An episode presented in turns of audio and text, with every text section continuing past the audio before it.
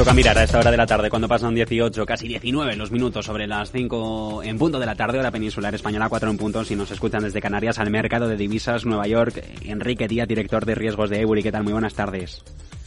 Muy buenas tardes, ¿qué tal? El año del dólar, gracias a la Reserva Federal, va camino de registrar su mejor ejercicio desde 2015, con un índice de XIL de cotización del billete verde en máximos en los casi 115 a finales de septiembre. Eh, vamos a ralentizar ahora los ritmos de las subidas de tipos. Lo va a hacer la Reserva Federal a partir de su próxima cita. Momento de comenzar ahora a mirar a otras opciones. Pues sí, desde luego, pensamos que es, lógica la, desde cierto punto de vista la subida del dólar en 2022 porque la Reserva Federal ha sido la primer, el primer gran banco central de Occidente en tomarse en serio las presiones inflacionistas, ha ido muy por delante de los demás Uh, hemos visto las mayores subidas de tipos mm, desde, por lo menos en 40 años en Estados Unidos y ahora toca que el resto de, de los banqueros del, centrales del, del, G10 sigan la estela de Estados Unidos y, y, cierren esos diferenciales de tipos, con lo cual eso, es buen, eso no es bueno para el dólar.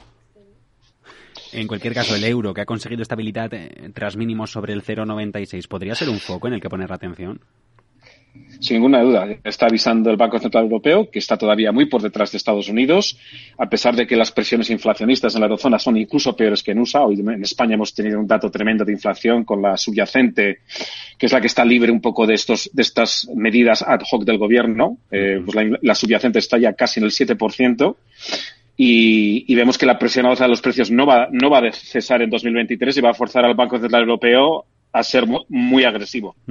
El oro, a punto de cerrar en máximos del último semestre, sigue negativo en todo caso, pese a las fuertes compras de algunos países. En medio de incertidumbre económica, los bancos centrales han ido adquiriendo este metal precioso a ritmo más rápido desde el 67. Grandes compradores en el mercado ahora mismo que son China o Rusia. Según el Consejo Mundial del Oro, la demanda de este metal ha sido la más elevada de los últimos 55 años. Eh, ¿Qué motivos con de esta compra? No sé si la podemos calificar como desatada. Pues sí, es, es claramente pues una reacción a las sanciones eh, brutales que se impusieron a, Putin tras la invasión de Ucrania y que de hecho privaron a, la a Rusia del uso de casi dos tercios de sus reservas. Y está, es, lógico que los países fuera de la órbita occidental pues se están preocupando por, encontrar un medio de pago y un depósito de valor al margen del dólar que les permita pues eh, que, les, les proteja contra la perspectiva de de este tipo de sanciones. Entonces, pensamos que en 2023 eh, continuará eh, esta presión de compra por parte de diferentes de países fuera del área occidental y, por tanto, la presión al alza en el precio del oro. Opciones de materias primas con problemas por la guerra de Rusia, sobre todo en cuanto, en cuanto al grano.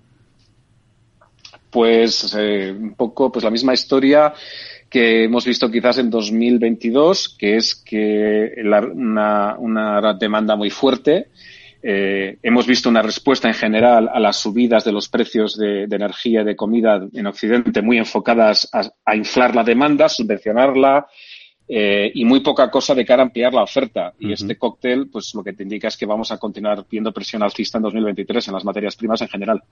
El cobre, entre escasas perspectivas de demanda, ¿qué, podemos ah, aventurar?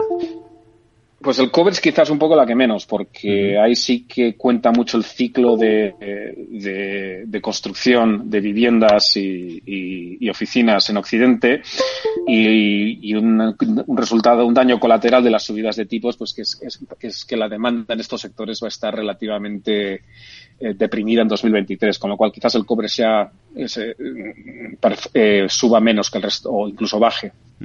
Enrique Díaz, director de riesgos de Ebury, muchas gracias y feliz entrada de año. Igualmente. Hasta luego.